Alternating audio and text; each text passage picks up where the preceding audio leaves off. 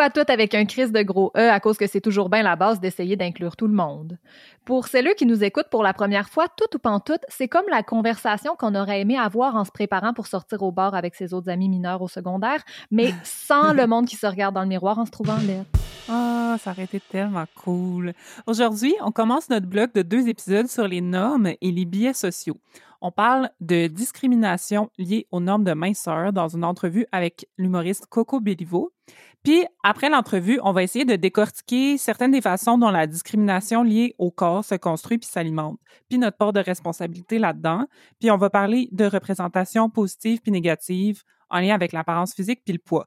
Puis aujourd'hui, on a la chance d'avoir avec nous à l'animation notre collaboratrice Émilie Duchesne qui va participer au debriefing avec nous après l'entrevue. Émilie s'occupe de la transcription de tous nos épisodes cette saison-ci.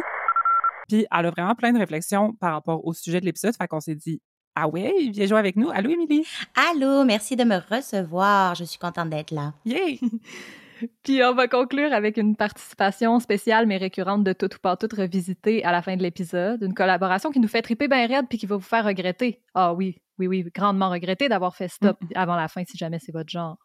On va commencer cet épisode-là à la vitesse où on pogne les nerfs quand quelqu'un nous félicite d'avoir perdu du poids. Ici Alexandra Turgeon. Et Laurie Perron. Vous écoutez, tout, tout, tout,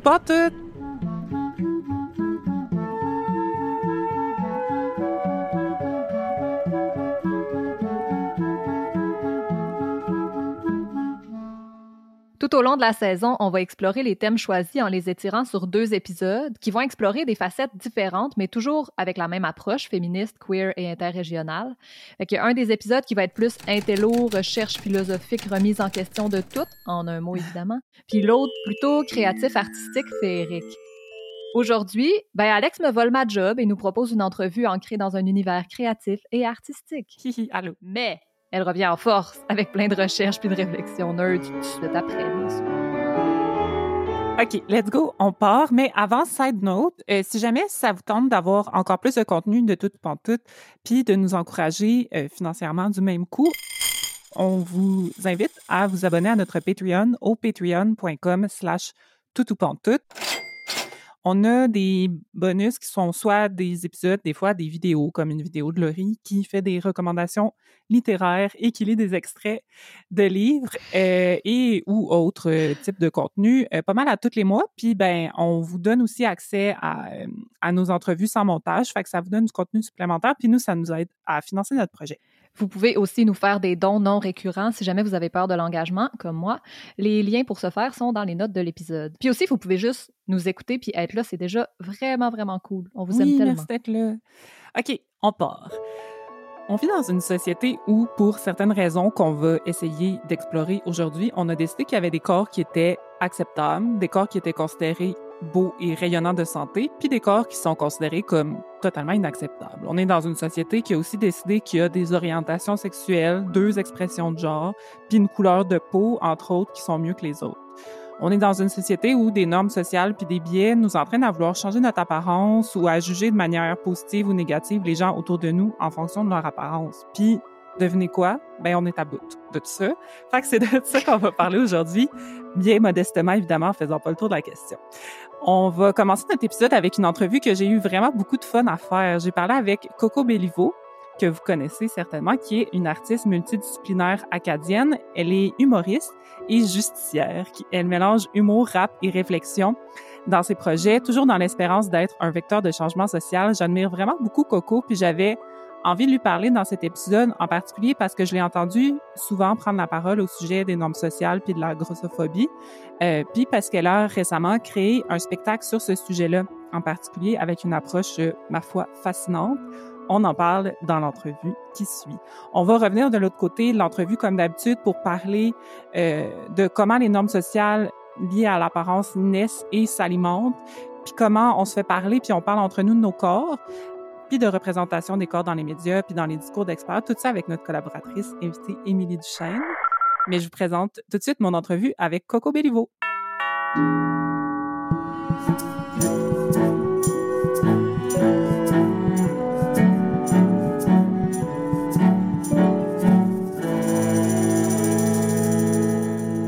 Allô, Coco Belliveau, bienvenue à Toutes Partout. Merci d'être là.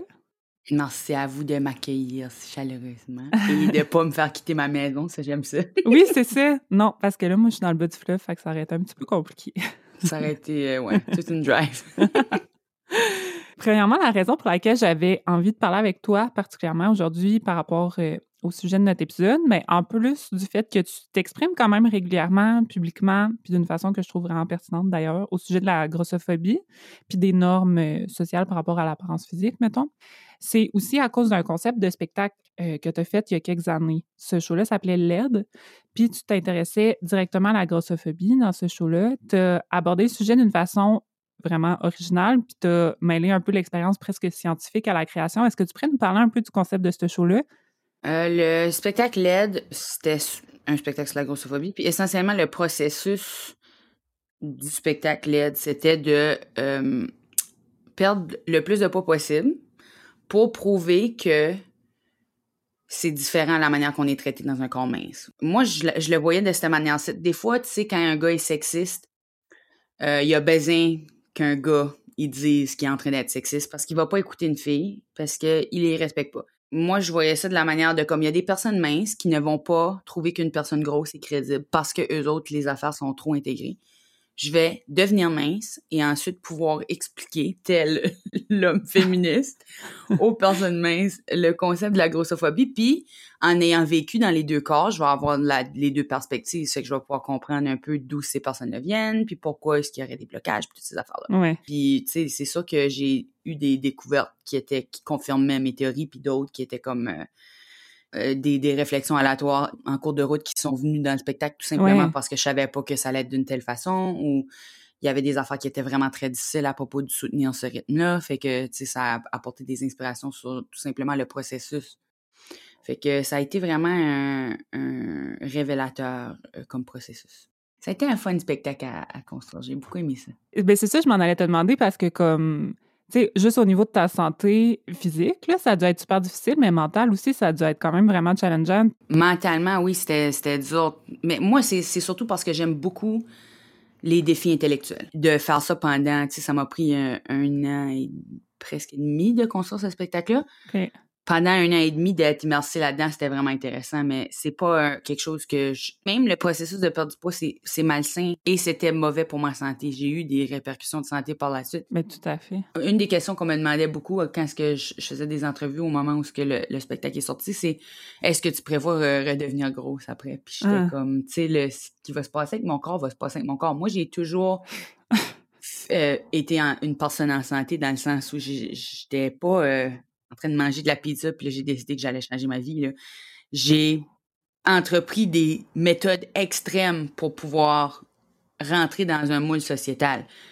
Mais mon corps est un corps qui devient gros. C'est, euh, j'ai pas le, c'est juste comme ça que mon corps fonctionne parce que c'est pas tout le monde qui est fait pour être mince. C'est juste comme ça que c'est. Pour ça que j'avais besoin de faire le spectacle parce que moi, quand j'étais jeune, j'avais beaucoup de difficultés avec le fait qu'on associait grosse à l'aide. Moi, je me suis toujours trouvée belle. Puis je me faisais beaucoup dire que j'étais laide. Moi, quand j'étais jeune, ma mère, elle m'a mis sur une diète parce qu'elle elle savait que c'était très difficile pour les personnes plus grosses. Ma mère, c'est une personne mince. J'ai toute ma vie eu la, cette contradiction-là de dire je vais vivre moins de préjugés si je le fais. Fait que j'arrête, tu sais, j'ai tout le temps été en yo-yo sur euh, le poids. Fallait que je passe à travers de ça de nouveau juste pour faire comme un point dessus cette idée-là de faire des diètes puis de devenir mince puis que ça règle tout parce que ça règle vraiment pas tout. Ça m'a pas donné de l'estime ou quoi que ce soit d'être mince, mis à part que les faits, c'est un peu la poule ou l'œuf parce que c'est sûr qu'il y a de l'estime qui vient de ça tout simplement parce que les gens ils se mettent à te complimenter à tout bout oui, de ben oui. crime, ben ça doit être hot, tu sais. Mais euh, quand j'étais mince, j'avais vraiment euh, de la difficulté à regarder mon corps parce que ta peau est plus slack puis tout ça. c'était comme être vraiment quelqu'un d'autre. Je me reconnaissais pas dans le miroir puis j'avais vraiment de la difficulté à concevoir que c'était moi que je regardais. Même je regarde des photos de quand je quand j'étais, je pense que je me suis rendue à peut-être, tu sais, j'ai commencé à 260 livres. Je me suis rendue peut-être à, environ à 180, puis je me regardais, je regarde des photos de ça, puis je suis comme... je... te reconnais pas. Non, c'est pas moi ça. Cette personne-là n'est pas moi. Cette personne-là, c'est quelqu'un qui est brûlé, complètement brûlé. Puis, tu sais, moi, le stand-up que je fais, c'est que je, je vais dire les affaires que j'aurais besoin d'entendre. C'est vraiment ça mon processus au complet. Je Mm. dis les choses que j'aurais besoin d'entendre. La grosse affaire de comme si quelqu'un a une question, il y a d'autres monde qui ont une question, là, que, la- que nos profs nous disent tout le Tout temps. Ben, c'est exactement ça pour le stand-up pour moi. Si moi j'ai besoin de l'entendre puis que ça me ferait du bien de rire de ça, ça va faire du bien à d'autres mondes. Ça fait que je passe à travers de ce processus-là parce que je sens que moi, comme tout le monde, a été truqué pour de croire euh, dans cette idée que, tu sais, on peut pas, euh, on mérite pas de respect si on est gros puis toutes ces affaires-là. Je trouve que c'est quand même une grosse euh, responsabilité puis une grosse charge, mettons, pour, euh, pour toi particulièrement, mais pour d'autres personnes qui sont activistes puis qui parlent de n'importe quel sujet lié à leur, à leur apparence ou à leur identité dans leur art. Tu sais, je t'ai entendu dire que tu te sentais comme quasiment euh, obligé ou une responsabilité de parler de ces affaires-là un peu. C'est sûr que c'est plate d'être une personne grosse dans la société dans laquelle on vit. Pas de doute. C'est plate d'être dans un corps gros parce que c'est c'est quelque chose que t'es t'es jamais dissocié de. Quand t'es mince, Mm. t'es juste une personne qui est en train de faire quelque chose. T'es juste une personne talentueuse. T'es juste une chanteuse. T'es juste une... C'est comme, si t'es un mannequin, dans les normes, t'es juste un mannequin. Mais Mhm. si t'es un mannequin grosse, t'es pas juste un mannequin, t'es une femme grosse. Mhm. Tu sais, un des commentaires que j'ai beaucoup eu quand j'ai commencé à faire du stand-up, parce qu'avant, je rentrais en dansant, puis tout ça, que j'aime ça danser. Puis moi, je trouvais pas que c'était drôle parce que je suis grosse. Je trouvais juste que c'est drôle d'être vraiment énervée, puis. Anyway, je, reçois un message à un moment donné pour t'es tellement confiante de danser devant les gens comme ça, comment tu fais? Puis non, non, moi, je, suis grosse aussi, puis je pourrais jamais. Puis j'étais comme, tu sais, j'ai compris l'idée, tu sais, les gens qui disent c'est courageux. c'est courageux d'être confiant quand t'es gros parce que les gens, ils veulent pas ça. Fait pour moi, c'est pas une nécessité. Je, suis pas, je me sens pas obligée d'en parler, mais je sens que puisque j'ai un mal par rapport à ça, puis que d'autres m'en ont mal, je le fais pas parce que c'est ma responsabilité, parce que j'aurais besoin que quelqu'un le fasse pour moi. Ouais. Fait que c'est ça que, oui, euh, il y a des moments où je me sens obligée, mais c'est tout simplement parce que je me le fais remettre dans la face tout le temps. Fait que Mais oui. ça reste toujours un peu dans le top de mon subconscient quand je suis en train de penser mes idées pour des jokes. Puis ça, je suis toujours en train de réfléchir à ça parce que ça arrête pas d'être remis dans ma face. Mais oui. Je suis un peu tannée d'en entendre parler. Moi, j'aimerais ça être une, le privilège que ce serait de s'en ici. Ouais. Pardonne mon vocabulaire, mais comme ce serait tellement un privilège de pouvoir m'en foutre, puis de pas penser à ça, puis que ça soit jamais mentionné, Mais oui. que je rentre sur scène, puis que je parle de ma vie, puis que ça soit juste une vie, et non, cette fille-là, elle parle de c'est quoi être gros dans un couple, ou c'est quoi être... Je parle juste d'être dans un couple. Mhm. C'est juste que je- mon corps me suit, il est visible, et je peux jamais m'en dissocier. Mhm. Puis je sais que, tu sais, moi, je suis mid-size, comme qu'ils disent, là, où ce que c'est pas, il y a des personnes beaucoup plus grosses que moi, puis il y a des personnes qui sont plus minces que moi qui se trouvent grosses aussi. Fait que je me trouve dans ce territoire-là où ce que c'est un peu plus compliqué d'en parler. Mais je suis contente, dans un certain sens, d'avoir repris le poids, même si je care pas à propos de vraiment le corps que j'ai, là. C'est vraiment Mhm. juste un véhicule pour moi. Mais euh, je suis contente, dans un certain sens, d'avoir repris le poids parce que je préfère pouvoir aider. Ah ouais, hein? Comme si je suis mince, à un moment donné, l'autre moi s'oublie. Elle s'oublie, puis je deviens juste une personne mince. Puis même si j'ai déjà été grosse, tu sais, c'est vraiment... Je peux pas être un exemple de confiance ou un exemple de... Puis je suis même pas en train de dire que les gens ont besoin d'avoir de la confiance. Tu sais, l'estime de soi, ça devrait absolument pas être sur la beauté ou quoi que ce soit, mais je suis contente parce que je peux marcher alentour avec mon ma bédaine, là, puis juste être comme bien, puis ça fait Mhm. chier du monde, puis tant mieux. Je suis contente que moi, je peux faire ça. J'espère que ça peut aider quelqu'un, en tout cas. C'est tellement sûr que oui. C'est tellement sûr que oui. J'ai le goût de faire une question un peu genre Inception à cause que on est en train de faire un retour un peu médiatique sur, euh, sur ton processus, mais j'ai le goût de t'entendre sur les conversations que tu as eues avec les médias par rapport à ton, à ton show, mettons, quand tu étais en préparation ou quand tu étais dedans. Puis le public aussi, en fait, c'est quoi que tu sentais comme réaction? Tu trouves-tu, mettons, qu'on est prêt comme société en, à parler de la grossophobie de la façon que tu voulais l'aborder?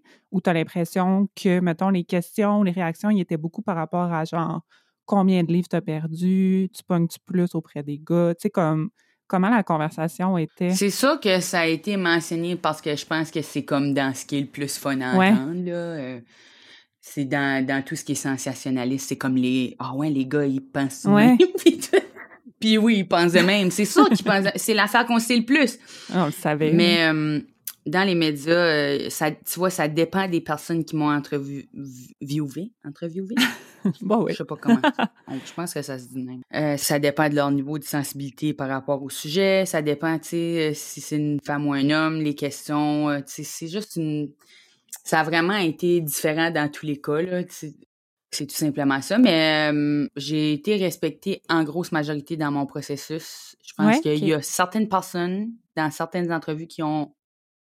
Qui, ça a été plus dur parce que je pense ils insinuaient que euh, on, être gros, c'est pas être en santé ou être gros, c'est mm-hmm. paresseux ou euh, c'est. Euh, puis c'est plate parce que tu fais l'entrevue avant que les gens voient le spectacle. Fait qu'ils ont pas, ils peuvent pas mm. voir tout le bout où j'explique ça, puis je peux pas mm. l'expliquer à l'intérieur d'un d'une entrevue euh, très courte là. Fait que je pense qu'on est prêt d'en parler parce qu'il y a vraiment eu une belle réception pour ce spectacle-là. Puis je pense que les gens ils veulent en parler parce qu'ils sont pas bien, puis c'est un sujet qui les intéresse parce qu'ils cherchent une réponse à cette mm. affaire-là. Le spectacle n'offre pas nécessairement de réponse. C'est sûr que ça parle beaucoup d'estime de, soi, ça parle beaucoup des études qui ont été faites sur la grossophobie de façon humoristique. Fait que je pense que dans le spectacle, on ressortait avec certains outils, puis on, serait, on se sentait moins seul, c'est sûr.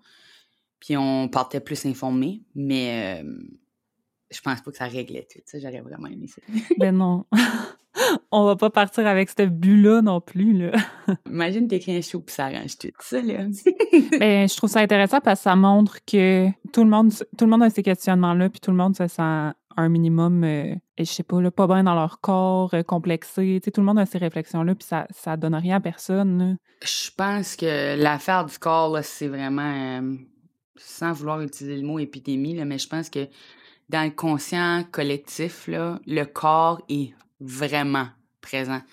Ben oui. Fait que ça va jamais démoder d'en parler. Je pense que c'est même un super bon moment de se re-questionner sur où ce qu'on en est avec ça parce que on a assez d'avancer, on a assez de changer comment est-ce qu'on fonctionne. Fait que... Là, j'ai le goût de comme amener ça un peu vers euh, encore plus vers, vers ton métier puis qu'est-ce que tu fais dans la vie parce que je t'ai entendu dire en entrevue que tu as senti comme en perdant du poids qu'on t'accordait plus d'attention puis de crédibilité comme à première vue, mettons, tu avais moins besoin de, te prouver puis d'être super euh, funny, tu sais, mettons, puis au contraire, en existant dans ton corps habituel, tu sens qu'il faut des fois que tu prennes plus de place pour exister au niveau comme de ta personnalité puis de la place que tu prends, etc., pour être vu puis pour être entendu. Puis je me demandais si tu penses que ça a comme un lien avec le métier que tu fais puis comment comme l'humour puis les standards de beauté se rejoignent dans ta vie?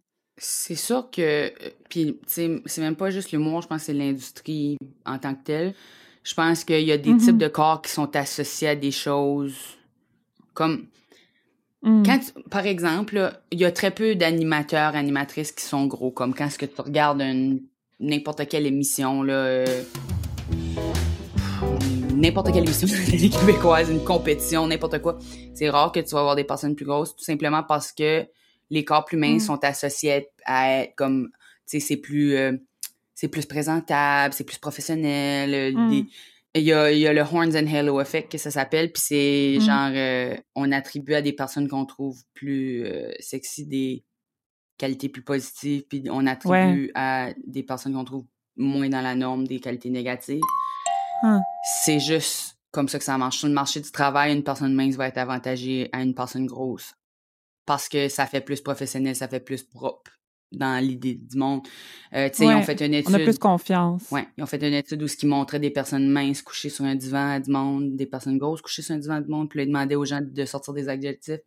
Pour la personne mince sur le divan, c'était elle se repose, euh, il, prend un break. Pour la personne grosse, c'est paresseux, euh, il est lâche, il est en train de. Tu sais, il y a des termes qu'on a associés au corps, fait que je pense que ça affecte comment les gens perçoivent dans un, milieu professionnel, tout simplement parce qu'ils se disent Ah, elle, va être une bonne animatrice, elle est vraiment énergétique, puis elle, est toute petite, puis elle est vite. Tandis qu'elle, elle, est, elle est grosse, elle est sûrement un peu lente. Tu sais, comme il y a juste des associations qui se font automatiquement qui, malheureusement, ça devrait pas être demain. Je pense pas que tout le mmh. monde fait ça, là. Je veux, je veux pas rentrer là-dedans. Je pense vraiment qu'il y a des gens qui sont super bons avec ça, puis qui prennent les gens pour qui ils sont. Mmh. Mais il y a des affaires qu'on intègre sans s'en rendre compte, malheureusement. C'est ça que c'est. Tout le monde a de quoi, OK? Faut, faut vraiment juste que tu te dises, faut que je fasse attention dans la vie. Faut que je m'informe, faut que j'essaie d'être ouvert parce que Même moi, j'ai des associations négatives. Tout le monde a des affaires qui sont de la grossophobie intégrée, du racisme intégré.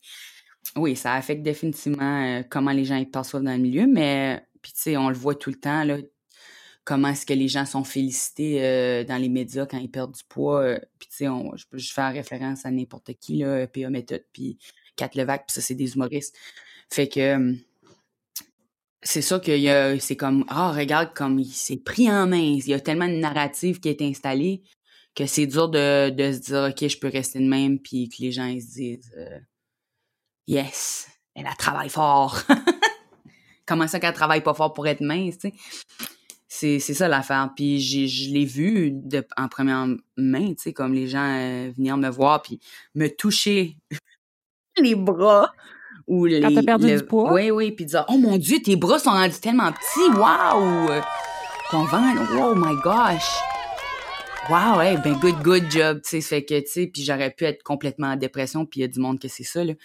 Puis as-tu l'impression qu'il y a une intersection entre l'humour ou, mettons, être drôle, puis...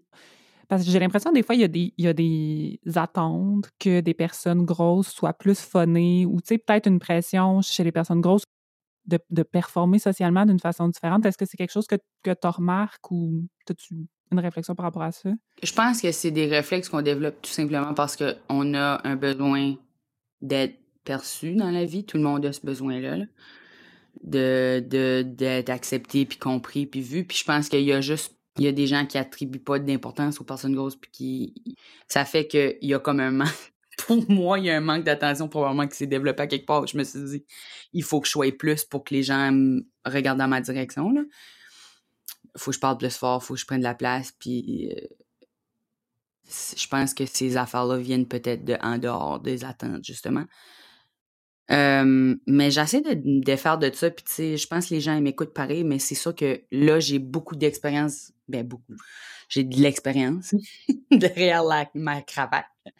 Puis euh, c'est sûr que je m'y prends mieux au stand-up, fait que j'ai beaucoup de difficultés à discerner si euh, les gens m'auraient accepté comme je suis là ou si j'avais besoin d'être d'une certaine manière au moment, puis c'est pas quelque chose que je, je, je vois clair dedans présentement. Mais c'est sûr que par exemple, ayant été à l'école d'humour, là, où tu es avec tes pères puis te font des commentaires tout le temps, j'ai essayé beaucoup de styles différents, puis il y a des choses que je faisais que les gens, ils tripaient plus, puis que c'était pas moi. C'était vraiment un persona de genre se taper le ventre, puis euh, être plus agressif, puis des choses comme ça, où ce que c'est juste... je pense que c'est comme un, un archétype qui est agréable. On sait que ça fonctionne, c'est c'est réconfortant parce que la personne se tape dessus, puis c'est le rôle qui est supposé de prendre. Je pense que les gens ils trouvent ça tout simplement agréable parce que c'est dans la norme. Est-ce qu'on s'attend à ce qu'on se comporte de cette façon-là? J'espère que non. J'ai pas envie de rentrer dans des places puis j'ai tout le temps besoin genre je vais pas être déboulé des escaliers. je pense à la scène euh, le film euh, où ce qui chante à Capella, tu vois, je suis vraiment pourri avec les noms, mais il y a Fatimi, la comédienne, qui déboule les escaliers, puis tout le monde est comme y a aucun moment où personne se revire de bord. Ils sont juste comme Fatemi, là. c'est sûr que ça y a pas fait de mal. Tandis que il y a des scènes où une fille mince trébuche, puis tout le monde est comme Oh mon dieu! Mais elle, elle déboule carrément les escaliers, puis c'est comme c'est fait c'est fait fort, tu sais. Mais c'est fou, ça en dit beaucoup sur euh, comment on s'en colle.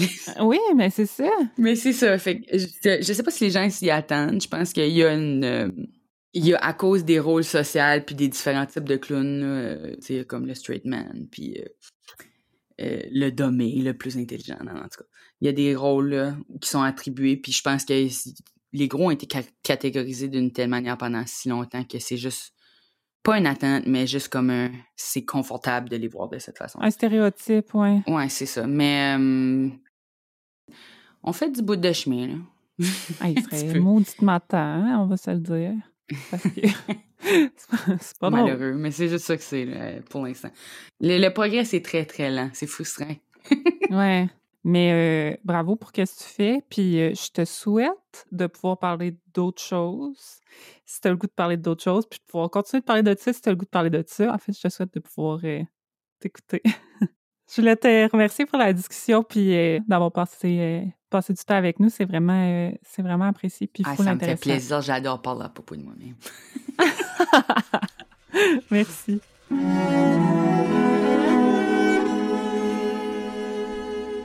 Merci encore une fois vraiment beaucoup, Coco Béliveau, pour le temps que tu as passé à discuter de ta démarche puis de ton expertise sur le sujet. Qu'est-ce que vous en avez pensé, Laurie Émilie? Oh, mais là, Coco, on l'aime tellement. Oui.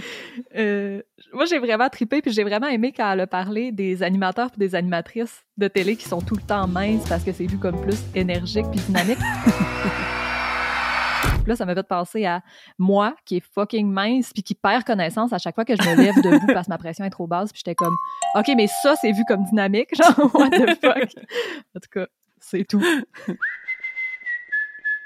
OK. Section définition. Dans l'épisode d'aujourd'hui, on parle pas mal de grossophobie. Euh, fait que je pense que ça vaut la peine qu'on peut-être passe un peu de temps à définir euh, qu'est-ce que c'est. La grossophobie, c'est la discrimination que vivent les personnes grosses. Ça peut être internalisé, comme envers nous-mêmes. Ça peut être aussi envers les autres. Puis c'est aussi systémique dans le sens où le fonctionnement de notre société tend à systématiquement euh, discriminer les personnes grosses. Émilie, je sais que tu as des choses à dire par rapport à la discrimination liée au poids et à comment c'est considéré différemment par rapport aux autres types de discrimination, entre autres dans les milieux militants. Oui, entre autres dans les milieux militants. Et euh, je dirais en fait que ce qui est selon moi, important de définir quand on parle de grossophobie dès qu'on entre dans le sujet, c'est que, euh, et tu l'as très bien fait d'ailleurs, c'est que la grossophobie, c'est une discrimination, c'est une oppression, puis qu'elle est systémique et que... Euh, on peut pas la voir comme une simple euh, histoire d'image corporelle parce que mm-hmm. c'est pas juste la société m'encourage à toujours euh, être euh, plus belle et mon corps n'est jamais parfait, ce qui est très valide en soi, mais ça c'est une histoire d'image corporelle et c'est sûr que c'est encouragé au niveau au niveau de la société, mais pas autant au niveau systémique. Ce, que, euh, ce qui est souligné par beaucoup de personnes, puis ce qui est de plus en plus euh, constaté, c'est que les personnes grosses vivent de la discrimination au niveau systémique. Donc, la, la chance à l'emploi, du rejet social, euh, des opportunités qui vont être manquées, de l'accessibilité aussi, parce que ça peut paraître niaiseux, mais c'est que quand on peut pas, quand un endroit, là, je, pense vraiment je parle vraiment d'un espace concret. Donc, ça peut être un lieu de travail, un restaurant, ça peut être... Euh, n'importe où finalement, une bibliothèque par exemple, si euh, les meubles, euh, si les installations ne sont pas adaptées aux personnes grosses, ben elles iront pas dans ces endroits-là. Donc c'est pourquoi c'est systémique, en fait, c'est parce que justement, il n'y a pas une égalité des chances ici et que c'est en raison d'une discrimination qui est liée à l'image corporelle. Puis ça, c'est dans la loi. La discrimination, c'est illégal et pourtant, elle est sous toutes ses formes. Puis la grossophobie, c'est une de ces formes-là qui est la moins reconnue. Comme tu disais, dans les milieux militants, c'est une des dernières discriminations que je dirais qui est acceptée. De moins en moins parce que dans les dernières années, euh, au Québec, je pense que le discours euh, sur la grossophobie a beaucoup évolué. Ça évolue quand même rapidement, selon moi, euh, alors qu'on n'en parlait pas du tout il y a quelques années. Mais selon moi, dans les milieux militants, il y a quand même un, un effort à faire avec la gauche. Je pense que c'est la dernière chose que, qui est acceptée. Donc, on va quand même dire que tout le monde est égaux, mais on va encore voir le poids comme un choix. Donc, c'est plus ça. Euh, ici, je pense qu'il manque d'éducation même euh, chez des gens qui se, se disent eux-mêmes socialement woke, mais ils vont quand même traiter euh, les personnes grosses comme, comme si c'était leur choix de vivre ces discriminations-là, alors que c'est beaucoup plus compliqué que ça. C'est full intéressant, puis on va passer le reste de l'épisode à parler de, en tout cas, essayer de comprendre puis discuter comment ça que ça reste aussi présent encore alors que euh, plein de preuves sont là pour euh, séparer euh, choix personnel et poids et pour séparer santé et poids les normes puis les construits sociaux, euh, ça, ça, se propage puis ça s'alimente euh, puis ça se contamine d'une personne à l'autre, comme notre ami le COVID-19. mais comment? Euh, mais c'est compliqué, mais j'ai comme trouvé, là, en faisant full de recherche, un peu comme quatre raisons que j'ai le goût qu'on explore ensemble. Êtes-vous prête? Bien sûr. Ouais. Raison numéro un. Les discours de la culture des diètes en, en eux-mêmes, puis le, tout le marketing autour, euh, je te vois lever les yeux au ciel, Émilie, tout le marketing autour de la culture des diètes elle-même est comme un vecteur de, de propagation, des, des biais grossophobes parce que, bon, la culture des diètes, premièrement, c'est quoi? C'est tout ce qui est l'industrie autour des régimes, puis de favoriser la perte de poids. Mais ce qui est ce qui est fatigant avec cette culture-là, c'est que euh, toutes ces compagnies, ces personnes-là vont créer énormément de matériel qui qu'on va comme, considérer un peu comme des sources scientifiques valides, tu vont faire des études, euh, vont, vont sortir des statistiques, etc. Puis tout ce discours-là va participer à alimenter une espèce de vision du poids comme étant euh, dangereux, comme étant quelque chose qu'on veut, qu'on veut se débarrasser, puis la minceur comme étant la norme à atteindre c'est une des raisons. Oui, absolument. Puis là-dessus, j'ajouterais aussi que euh, le discours a beaucoup shifté là-dessus. Ouais. De faut faire une diète, puis euh, avoir un déficit de calories, et euh, c'est pas bon de trop manger, jusqu'à, mettons, c'était tout centré, la culture de la diète était vraiment sur perdre du poids. Alors que maintenant, ils ont été vraiment brillants parce que là, ils vont d'une approche du wellness, tu sais, la wellness culture, du mmh. fait que, ah, ben là, c'est pour ton, c'est pour ta santé, tu sais, tu tu fais pas une diète pour maigrir, tu fais ça parce que tu veux être en santé. Mais c'est le même discours qui est déguisé, qui est enveloppé différemment. Tu sais, c'est qu'on on dit que l'individu a tout le pouvoir pour bien, euh, tu sais, euh, pour arriver à ses fins s'il le veut et que c'est sa responsabilité. Mais tu sais, l'alimentation, c'est pas une vertu, hostie. c'est, tu sais, c'est souvent en fait un témoignage bien plus de, des privilèges. Oui. Tu sais, euh, si t'es une mère monoparentale pauvre euh, au salaire minimum, ben ça ça se peut que tu n'aies pas le temps de faire ça, tu sais. ça se peut que tu n'aies pas le réflexe de le faire parce que tu n'es même pas au courant de ces affaires-là, mais tu vois genre de la pub et des trucs à la télé qui te disent que tu es grosse et que c'est de ta faute, ben là, ça marche pas, tu sais. 100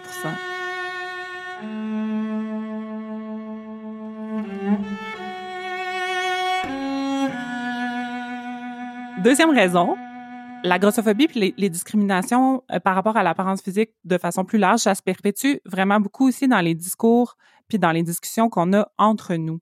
Comme tu disais, c'est internalisé souvent, fait que c'est dans la façon dont on se considère nous-mêmes, mais aussi on, on, est comme, on fait partie de la machine dans la façon dont on parle de notre corps, puis dont on parle du corps des gens autour de nous. J'ai, j'ai, euh, je sais pas si vous connaissez euh, Aubrey Gordon, qui est aussi euh, appelé Your Fat Friend sur les médias sociaux. Oui. Parmi les personnes, je trouve, qui font la meilleure job pour pour déboulonner plein de mythes par rapport à à la culture des diètes. Puis elle nommait qu'en 2011, une étude portant sur des femmes qui étaient étudiantes à l'université révélait que 93% d'entre elles participent à un discours grossophobe au sujet de leur propre corps, quelle que soit leur taille. Tu sais, par exemple, tu te regardes dans le miroir en gang, puis là, tu dis « Ah, je suis grosse. Ah, j'ai de la cellulite. Ah, je suis donc. Ah, je me sens grosse aujourd'hui. » Tu sais, ce genre de discours-là qui alimente, veut, veut pas, une façon de déterminer qu'est-ce qui est un corps acceptable puis un corps inacceptable, encore une fois, je pense. Mm-hmm. C'est immense, 93% Exact. Mais c'est immense, mais ce n'est pas surprenant, je pense. Puis surtout, tu sais, je sais pas de quoi ont eu l'air vos adolescences, là, mais tu sais, c'est ça. Moi, j'étais, tu sais, Aubrey Gordon s'appelle Your Fat Friend, ben j'étais la fat friend parce que mm. je pesais 10 livres au-dessus de tout le monde, là, tu sais, c'est ça, une fat friend. Mais c'est ça. Au secondaire. Puis, tu sais, c'était vraiment ancré dans les discours, tu sais, puis avec aucune délicatesse par rapport à moi, tu sais, qui avait des vrais problèmes, mettons, entre guillemets, euh, tu sais, avec l'image, tu sais, que, que moi, mettons, j'étais plus considérée plus grosse, mais, tu sais, c'était mes amis minces qui avaient la pire vision d'elles-mêmes. Mm. Mais tu sais, ce que tu comprends quand t'es l'amie grosse, c'est que tes amis préféraient crever que de te ressembler, là, tu sais. Fait que. C'est weird là comme discours. Mais justement tu sais pour les personnes femmes assignées à la naissance là tu sais c'est vraiment on se le fait tellement mettre dans la tête rapidement tu sais. C'est terrible tu sais. Je sais pas tu sais Laurie tu me parlais tu sais de du fait que tu étais un gros bébé, par exemple, oui. puis que c'était grave. Mais ben oui. Mais ben, c'était épeurant, tu sais, puis je pense que... Puis je, dis pas ça parce que c'est la faute à ma mère. Allô, maman, je sais qu'elle nous écoute. On t'aime. Euh, elle aussi, elle se l'est fait rentrer ben dans la tête, là, que être, mince, c'était mm-hmm. mieux, puis qu'il fallait faire attention, puis tu sais, je veux dire... Euh, c'est ça, là, des régimes, je sais qu'elle en a fait pour les fins puis les fous quand j'étais jeune, tu sais, comme ça, y faisait peur. Puis elle avait peur pour moi parce que parce que c'est une discrimination qu'elle voulait pas que je vive, je suppose, entre autres. Puis mm-hmm. comme j'étais un gros bébé dans ma famille, euh, il y a du monde gros, puis euh, je pense que c'était effrayant que je reste grosse, puis c'était donc bien soulageant quand finalement j'ai grandi mince. Mais tu mm-hmm. sais, hey, c'est-tu plate que ce soit obligé d'être un stress? C'est comme, ça n'a pas de sens. Oui, puis autant comment ton enfant va être perçu, mais puisque c'est euh, associé à la santé aussi, c'est que tu vois ton enfant, ben s'il grossit, ça veut dire qu'il est malade. Mm. Alors que c'est pas ça du tout. Mm. C'est juste son corps qui est fait comme ça. Moi, mon corps, il a essayé d'être le poids que je suis en ce moment toute sa vie. Mm-hmm. Puis quand j'ai décidé de le laisser, ben il est pas venu plus gros que ça. Hmm. Tu sais? Je veux dire, c'est mon corps, il est comme ça. Tu sais? Puis d'essayer de le faire fitter dans un 130 livres, ça marchera pas. Hmm. Mon corps, il veut peser 200 livres, ben je vais le laisser peser 200 livres. Tu sais? Puis là, je mange euh, ce que je veux. Euh, puis tu sais, il grossit pas. Tu sais? Il est capable, c'est ça son métabolisme. Tu sais? Fait qu'à un moment donné, c'est pas une question de un humain, ça a l'air de ça, et quand tu diffères, tu as un problème. C'est une idée de si on mangeait toute la même chose, on aurait encore on aurait quand même. Pas tout le même corps. Hmm. Exactement. Tu sais, il y a eu la gay panic, il y a eu la satanic panic, je pense qu'on a la fat panic. Tellement. Qu'on va définir, on, vient de l'inventer. C'est une panique, vraiment. oui, vraiment. Laurie, tu voulais parler, genre, de la désirabilité par rapport à ça? J'écoute t'entendre. Ah oui, ben oui, ben oui, tout le temps. Parce que je sais pas combien de fois c'est arrivé entre moi et Émilie que, mettons, on jase ensemble, puis là, notre perception de des personnes, surtout des gars, on va pas se le cacher, est complètement différente. même si on les connaît par le même contexte, que eux nous ont rencontrés dans le même contexte, je veux dire, on étudiait ensemble, puis on travaillait ensemble, puis on se voyait tous les soirs. Fait que là, les gens qu'on a rencontrés pendant trois ans, mm-hmm. ils nous connaissent du même contexte. On a les mêmes valeurs à peu près.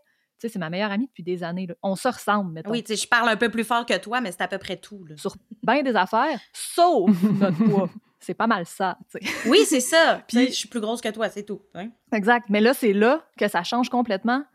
Euh, ben moi, l'image que je me faisais de ces, ces là mais parce que autres nous renvoyaient crissement pas la même affaire, puis qui nous traitaient de façon complètement différente, parce que moi, je rentre dans le standard du monde avec qui ils voulaient coucher. Euh, j'avais moins de poils dans ce temps-là, parce que ça, je l'ai senti en hostie par après aussi, ça a shifté, puis c'était même un peu une, une décision là, mm. que, que, j'ai pris à un moment donné de faire comme OK, fuck that, là. genre vous me voyez dans la rue, je suis un morceau de viande.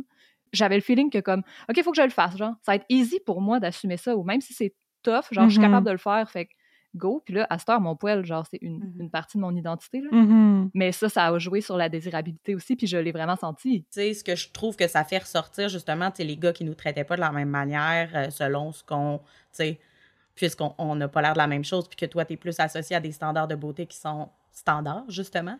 Euh, c'est toute la misogynie qu'il y a derrière ça. C'est que ces gars-là avaient l'impression que parce que je ne corresponds pas aux standards de beauté qu'ils ont dans leur tête ou que je suis pas leur genre, entre guillemets, ils ne me doivent pas du respect.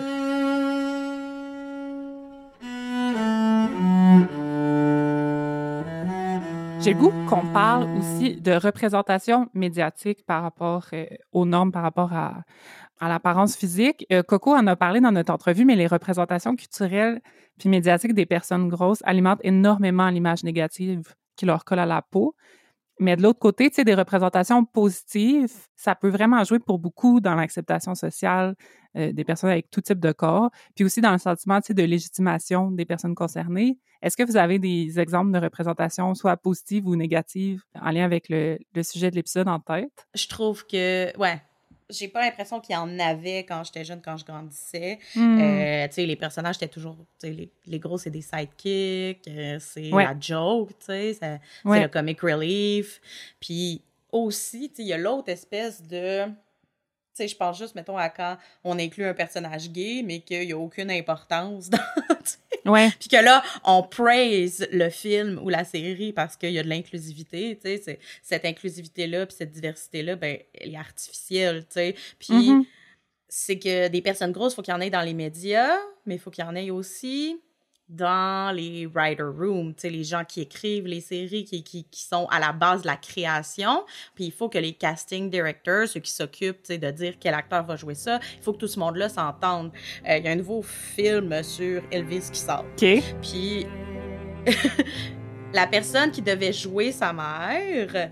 Tu sais, quand ça a été écrit, le scénario, c'était écrit que c'était une femme plus size parce que la mère de Elvis était grosse. Puis là, le trailer vient de sortir, puis c'est Maggie, puis là je vais le prononcer comme la merde, mais Maggie Gyllenhaal, la sœur de euh, Jake Gyllenhaal qui va la jouer. Puis Maggie Gyllenhaal, on voit ses clavicules, là, tu sais, vraiment, elle est maigre presque, tu sais. Fait que je suis comme, OK, comment c'est passé de ça à ça? Oui.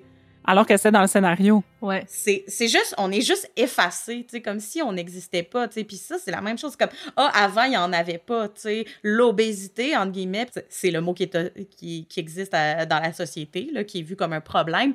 Ça n'existait pas avant. Ben oui, ça existait, tu sais. Mais si, justement, toi, en tant que personne grosse, tu oses pas aller vers des métiers où est-ce que tu vas être plus dans les médias ou que Hmm. tu veux jamais te faire prendre en photo parce qu'on dit toujours que t'es grosse puis t'es laite, ben c'est sûr que euh, dans 100 ans, on les verra pas, les photos de moi, tu. Puis on va penser que Mm. tout le monde était mince pis beau, là, tu sais. Fait que c'est dans cette représentation-là, excusez, c'était une grosse parenthèse, mais tu sais, Ah, tout ce que je veux dire, bon c'est que c'est que c'est sûr que si on n'en voit pas dans les médias, on a l'impression quand on le voit dans la vie de tous les jours que c'est un problème puis que c'est anormal. Clairement. Mhm.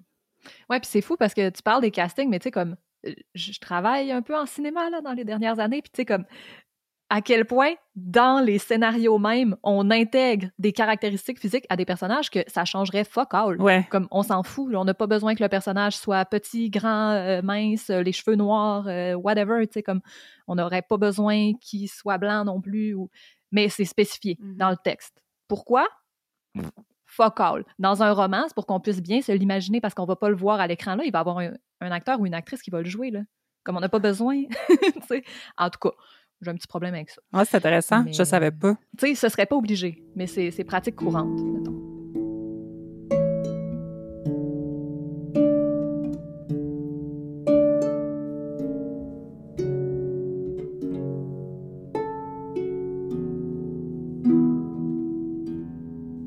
J'ai un dernier canal par lequel se propagent les représentations grossophobes dont je voulais parler, mais vraiment, et non le moindre, là. C'est euh, les discours, le guillemets, euh, guillemets dans les airs, les discours experts. Euh, on pourrait parler des campagnes de sensibilisation, encore une fois, entre guillemets, qui sont faites par le gouvernement, dans les écoles, etc., puis qu'on voit partout depuis qu'on est enfant par rapport à la grossophobie et au danger de l'obésité. Mais là, on va manquer de temps. Fait qu'on va se concentrer sur un volet euh, particulier euh, de, de ce type de discours-là. C'est les discours médicaux ou les discours qui, qui relient, euh, le, poids et, la santé. Émilie, tu as touché à ça rapidement au début, mais il y a, il plus en plus d'ét- d'études scientifiques qui remettent en question carrément les risques de comorbidité euh, liés au poids, le, fait que poids égale euh, risque pour la santé et risque de mort. Puis, on nomme de plus en plus que les plus grands dangers, mettons, pour la santé liés au poids, c'est de faire des régimes à répétition, c'est d'être moins bien pris en charge dans le système de santé, donc d'avoir des traitements médicaux de moins bonne qualité, voire de ne pas aller consulter parce que tu as peur de ne pas avoir un bon, euh, un, un bon traitement, et des risques pour la santé mentale liés à la discrimination. Mais je suis contente qu'on aborde ce sujet-là parce que c'est une passion pour moi. Euh, et ça a encore rapport avec mon, mon best, le capitalisme. C'est Ah. en fait qu'on parle beaucoup de la culture de la diète, mais c'est l'industrie de la diète, en fait. Puis euh, l'industrie de la diète, faut pas penser que nos médecins, puis même au Canada, parce qu'au Canada aussi, euh, ça arrive. Donc, c'est pas juste aux États-Unis parce qu'ils n'ont pas un système de santé qui est euh, public, mais ça arrive ici aussi. Puis, c'est qu'on a décidé d'inventer la problématisation d'être gros. Tu sais, le mot Ouais. obésité a été inventé par des Mhm. soi-disant experts, tu sais, mais il y a tellement de choses qui sont utilisées, qui sont révolues depuis le début, tu sais, puis par exemple, euh, l'IMC, en anglais BMI, que c'est euh, l'indice de masse corporelle qui est utilisé dans les euh, bureaux de médecins pour pour euh, dire à la personne, ben, tu n'as pas ton indice maximal de santé et tu dois donc perdre du poids. Ben, cet indice-là a été inventé à la fin du 19e siècle, donc à peu près au même moment où est-ce qu'on disait que les femmes étaient hystériques puis il fallait juste qu'il y ait euh, des orgasmes pour arrêter de chialer et euh, que c'était pas en raison de leur discrimination qu'elles vivaient euh, au quotidien que- qu'elles vivraient complètement sur le top. Mais en même temps, il y avait un gars qui travaillait sur le BMI, sur l'IMC, puis qui disait Hey, ça, c'est pour classer les êtres humains de façon mathématique, mais ne l'utilisez surtout pas dans les bureaux euh, de médecins pour euh, soigner les gens et euh, dire s'ils sont en santé ou pas. Puis là, il y a quelqu'un qui avait compris la première partie, classifier les, classifier les humains, mais qui n'avait pas compris l'autre partie, puis qui a dit Wow, that's genius. Puis là, il a décidé de prendre ça, puis d'utiliser ça. ça a été utilisé en médecine. Donc, au cours du 20e siècle, il y a, il y a vraiment eu une espèce de médicalisation de l'apparence corporelle euh, grosse. Et à ce moment-là, ben il y a eu des dérives. Donc ça, tout ce que je vous dis là, là j'ai pas appris ça par cœur là, mais c'est euh, dans un article de The Atlantic qui s'appelle How Obesity Became a Disease, puis c'est vraiment euh, un article super qui résume un peu cette histoire là. Puis un des faits qu'on a adoré moi puis Laurie quand on a, on a vu cet article là, c'est qu'à un moment donné, euh, ben il y a des millions de personnes qui en une nuit sont devenues obèses. Oui. Mais comment est-ce possible? Mais comment est-ce possible? Est-ce qu'ils se sont réveillés puis ils pesaient 40 livres de plus? Non, non, non. C'est parce qu'il y a un panel d'experts, entre guillemets, justement, qui euh, a décidé que l'IMC, maintenant l'indice de masse corporelle qui voulait dire que c'était problématique, c'était à partir de 25 au lieu de 27. Puis là, la raison très scientifique derrière ça, c'est parce que 25, c'est plus facile à retenir. Donc, oui, c'est ça. Q laughs, là, from the crowd. Genre, ça n'a pas de bon sens. Mais ce qu'ils n'ont pas dit aussi, c'est que de mettre plus de gens dans cette catégorie-là, ben, ça veut dire que c'est plus de gens qui sont accessibles à des traitements qui peuvent être prescrits. Puis, ils sont prescrits, donc ça, ça s'en va dans l'industrie, puis là, l'industrie fait de l'argent, puis en redonne un petit peu à ses pushers, les médecins. Wow! Là, ça commence à être réfuté, l'IMC, par de plus en plus d'experts. Mais tu sais, moi, il y a quelques années, euh, j'ai eu des problèmes, euh, puis j'ai dû, j'ai eu des, gros, gros problèmes digestifs, puis j'ai dû aller euh, chez une gastro-entérologue qui m'a fait vivre plusieurs épisodes de grossophobie qui pourraient être une série en soi, là. Mais tu sais, la première chose qu'elle m'a dit quand je suis rentrée dans son bureau, quand je lui ai dit qu'est-ce qu'elle pensait que c'était, avant de m'avoir fait faire des tests sanguins, avant tout, c'est qu'elle m'a dit qu'il fallait que je perde du poids, puis elle m'a calculé mon indice de masse corporelle dans ma face sur son iPhone puis elle me l'a montré. Dis-moi en quoi ça, c'est un traitement euh, avec la dignité et qui euh, est juste aussi scientifiquement. sais en quoi mm-hmm. ça, tu n'as même pas les données devant toi puis tu avais décidé qu'il fallait que je perde du poids. Puis après ça, elle m'a fait faire des tests de sang puis un mois plus tard, ils m'ont rappelé parce que ah, je saignais puis ils savaient pas de où dans mon système. Mm-hmm. Ah, fallait pas que je perde du poids finalement. Elle m'en a jamais reparlé de ça, tu sais.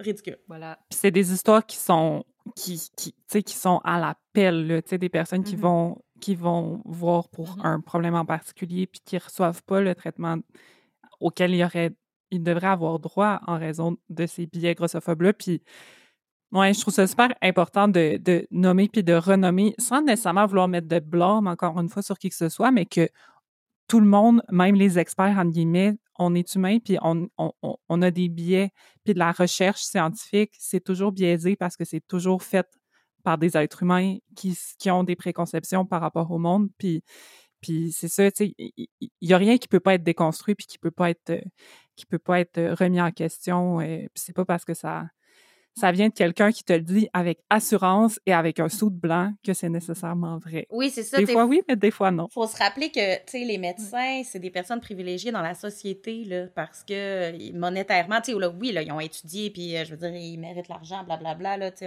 ils se le font assez dire, là. De toute façon, j'ai pas besoin de le répéter. Mais le rapport de force, il est inégal dans le bureau du médecin. Tu sais, t'es là, puis c'est quelqu'un qui est censé être comme haut placé dans la société, qui est une référence en sciences et qui te dit ça à toi, tu sais. Fait comment tu veux dire, ben, t'as pas raison, mon hostie, tu sais, t'es pas équipé, tu sais. Il faut qu'en tant que personne grosse, on a comme pas le choix d'aller chercher. Tu sais, moi, je suis rendue j'arrive dans un bureau de médecin, là, tu sais, puis je suis prête à. Je suis rendue au cou, là. Je suis arrivée, là, puis je suis comme, m'a le fessé, m'a le fessé dès qu'il me le ben dit, tu sais. Puis il faut que j'arrive armée de toutes les connaissances que j'ai pour me protéger, tu sais. Ça devrait pas être ça. Je devrais pouvoir recevoir des soins puis juste faire, ah, OK. Mais oui, toi, t'arrives déjà avec un bout de la job de fait. Puis c'est ça qui est dangereux, c'est qu'à un moment donné, comme si tu peux pas te fier au médecin, là, tu vas te fier à ce que tu peux, à Google, à tout où tu peux aller chercher, puis comme ça devient fou. Après, c'est tellement stressant, mais comme toi, tu arrives déjà avec ton diagnostic différentiel. C'est soit ça, soit ça, soit ça. Oui, c'est ça, j'ai pas le choix de faire ma pré-recherche. Après, comme fais ta job. Ah non, je pense parce que t'es gros. Ah, ton otite, ça doit être parce que t'es gros.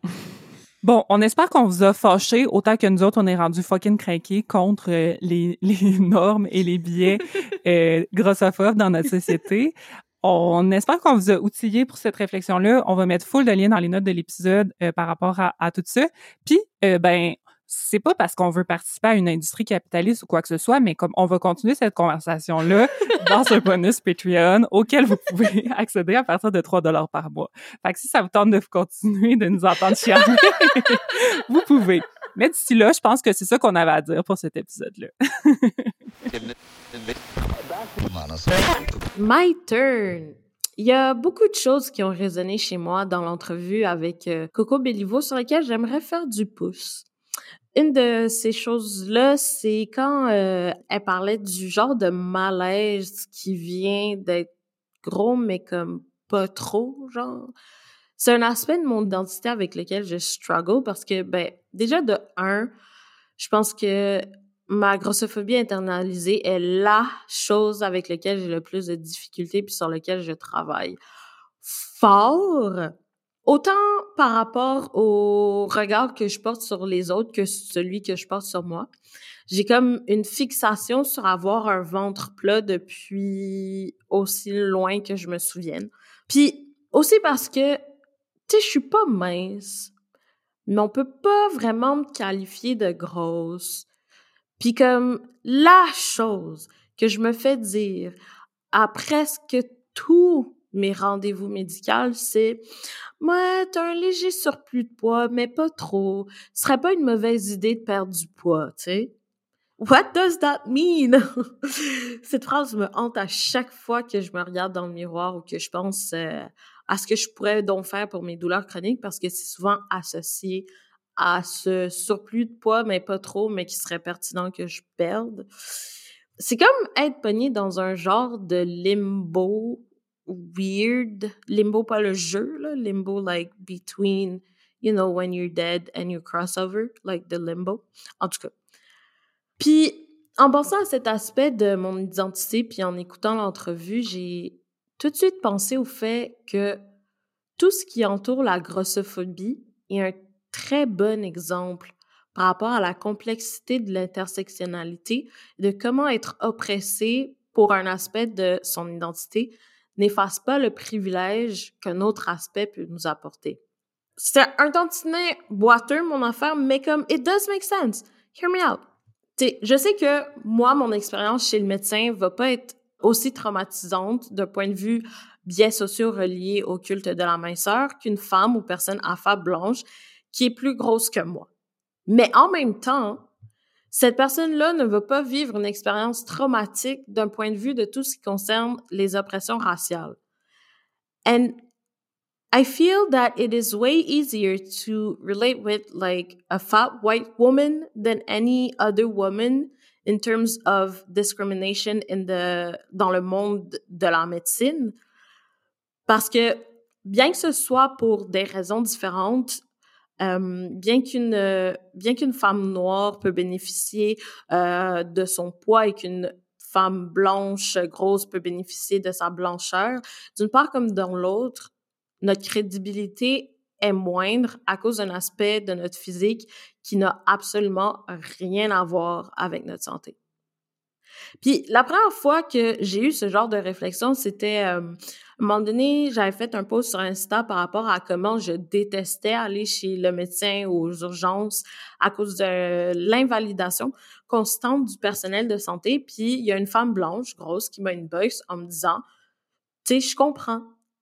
Tu sais, en tant que femme noire, avoir des femmes blanches qui nous disent, je comprends, ben c'est frustrant en esti, cause like, Usually you don't. Mais à ce moment-là, I was like, she actually can understand because she's going through the same thing for different reason, but the same thing. And even though it is true, faut se rappeler que justement, les oppressions sont interreliées. Donc, tu sais, l'expérience d'une femme noire grosse a rien à voir avec mon expérience ou l'expérience d'une autre femme blanche grosse. D'ailleurs, let me tell you about how fat phobia is rooted Oui, oui. Nous sommes presque tous au courant que les standards de beauté entourant la minceur n'ont pas toujours été comme tels. Au contraire, à une époque, ce qui était considéré comme désirable étaient les corps bien en chair. So what happened? Slavery. Yes, we go back to that. En faisant mes recherches, j'ai découvert euh, Sabrina Strings, qui est une sociologue euh, dont le travail se penche sur la question du sexisme et du racisme dans l'histoire. Elle est aussi l'auteur du livre Fearing the Black Body. Puis dans une entrevue, euh, du podcast de NPR. Elle nous parle de ses découvertes. Puis dans le fond, le changement de cap quant aux standards de beauté coïncide avec le développement de la traite négrière. Parce qu'après un genre de bon 200 ans, give or take, la couleur de peau n'était plus un indicatif de supériorité assez efficace dû au métissage. Comprendre ici dû aux agressions faites sur les femmes noires mises en esclavage. Euh, mais bon, poursuivons. Fait il fallait trouver un autre moyen de marquer explicitement la supériorité des personnes blanches. C'est à ce moment-là que la race a transcendé la couleur de la peau pour inclure des caractéristiques comportementales. Donc, les philosophes français de l'époque ont décidé qu'étant donné que les personnes noires avaient un penchant pour la luxure et la gourmandise, et ce sans retenue, ben, elles étaient grosses. Donc, du même coup, ces mêmes philosophes s'entendirent pour dire que, étant plus civilisés, ayant un mode de vie plus respectable, les personnes blanches se devaient d'être minces. Dans ses recherches, Sabrina explique qu'elle trouva des annonces de magazines datant du 19e siècle qui encourageaient les femmes blanches à manger le moins possible afin d'être minces et que cette minceur serait le reflet de leur christianité ainsi que leur supériorité raciale. That is true. That is true. L'auteur se penche aussi sur la question de l'indice de masse corporelle qu'elle qualifie d'erroné et d'arbitraire, en partie parce que ben, le test prend pas en compte certains aspects de la réalité d'une personne qui pourraient affecter sa santé, comme par exemple euh, l'accessibilité alimentaire. Mettons, tu sais, les fast-foods à chaque coin de rue pour les quartiers les plus défavorisés donc les quartiers euh, qui résident le plus de personnes euh, racisées, versus les épiceries fines à chaque coin de rue dans les quartiers majoritairement blancs. You know? Elle mentionne euh, aussi qu'il y a en fait aucune recherche pour baquer le fait que le IMC, qu'un IMC élevé en fait est une cause directe de problèmes de santé ce qui nous emmène aux structures oppressives. So yeah, we can blame this one too on your ancestors. Puis, vous vous souvenez quand j'ai dit que les femmes noires was the least respected, en partie car la majorité des mouvements politiques ont été fondés par ces femmes noires, mais qu'elles s'en trouvent tout de même invisibilisées? Well, the body positivity movement n'en fait pas exception. Aujourd'hui, quand on pense au euh, body positive movement, la majorité du monde va avoir en tête les Ashley Graham de ce monde ou les Tess Holiday. Il y a aussi un organisme qui s'appelle The Body Positive qui a été fondé par euh, deux femmes blanches, soit Connie Subzak et Elizabeth Scott. Mais ce mouvement découle du Fat Liberation Movement des années 60 mouvement porté encore une fois par des femmes noires queer et des personnes femmes noires. Because, you know, that's, that's the point of what I'm saying. Dont Margaret K. Brass, qui est en fait une des premières à en parler euh, par son essai intitulé Being a Fat Black Girl in a Fat Hating Culture. Donc là-dessus, je vous laisse avec euh, deux, trois suggestions de pages Insta à suivre qui sont quand même vraiment le fun. Tu as euh, la page Insta de Body is not an apology. Si, euh, pour nos habitués, si vous vous souvenez, je, je l'ai mentionné, j'ai mentionné cette série de livres, donc il y a quelques épisodes. Il y a aussi Now, qui est juste hot. Fait, you know, why not? Sinon, il y a la page My Name is Jessamine et euh, la page de Risha Kanbei Miller qui se pose sur le Body Positivity Movement. Donc, sur ce, s'il y a quelqu'un qui s'est senti inconfortable, ben, qui aille s'asseoir sur son sofa avec ou qui prenne rendez-vous avec moi avec Your Black Best Friend. OK, bye!